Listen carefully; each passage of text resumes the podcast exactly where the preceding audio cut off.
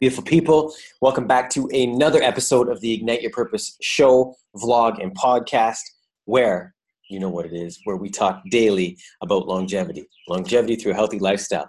Daily longevity, longevity through a healthy lifestyle. It's a mix the mental, spiritual, physical knowledge, the mind, body, soul trifecta. And every day we're just trying to be better, negative to positive.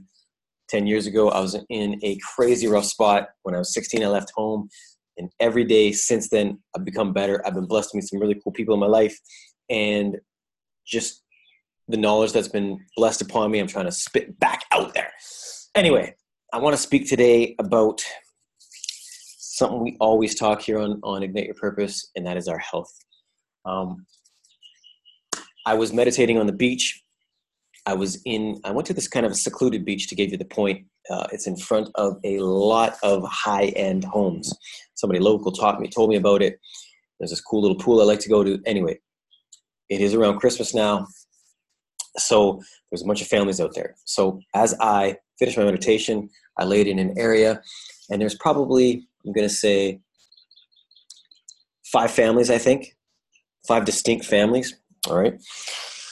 And I will say that these guys, demographically or wealth wise, were, you know, I don't know if they were the one percent. I don't. I don't know. I just know they were of. They had money. Let's just put it like that. All right. Let's not beat around the friggin' bush. They got some MF bank. All right. And this is not judgmental. This is what I saw.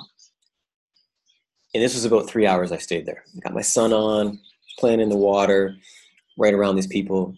Somewhat secluded beach, not a huge beach, so earshot everything I heard. Right. And I saw what I noticed and witnessed was this without your health, you're screwed. It is that true. All right, I saw the men of the family were, I won't say morbidly obese, but obese. They had the biggest bellies. All right, they worked their asses off straight up. I'm not, and I'm not here to judge. I'm here to say what it is. All right, the wives were pretty fit, actually. I mean, you know, they were plasticed up and they were pretty fit, right? Um, and at, at one point, this is what I'm getting to here. The, the most of the wives left, so it was just the men and and the kids, and they, there was mainly young male kids. I'm going to say between nine and maybe twelve in that age category. All right. And what I noticed was this, man. The the men were, you know, they had those things you know the new buds where you, they're on their phones they were talking they were doing business they were kind of talking to each other somewhat interacting with the kids as well and then when there was time with the kids, man, it was what I noticed and what I saw was an absolute disrespect from the sons to the fathers. What I also saw was when it was time to maybe smack one of those little son of a bitches, you know what I'm saying? Because they were, some of the stuff I heard was, man, if I had said that to my parents, bro, they would have shoved me in the water till I couldn't breathe no more, pulled me up, slapped me, done it again, all right? Uh, the dads couldn't even get up. You know what I mean? So the sons were just like walking all over them. And again, there's some there's a lot of the story that I don't know what's going on in and out of the house. Um, you know, but at one point one of the kids told his dad he was absolutely disgusting and to give him this and he, he walked away. And I just from the point of ignite your purpose, from the point of health, I don't know what's going on in the house, but for somebody to say that to somebody, especially somebody you love, to say that to you, the absolute shame and embarrassment that human must have felt. And then on top of that, to not even be able to get up. And let's say you got really pissed off. You couldn't even get up to go and chase the kid to give him a slap on the ass. You know what I'm saying? That, everything else aside, I don't know how they're raised. Maybe there's nannies. Maybe they've got trust funds. Maybe they, you know, all that shit. I don't know. That happens even if you're poor. I'm not, I'm not trying to blame this on nothing.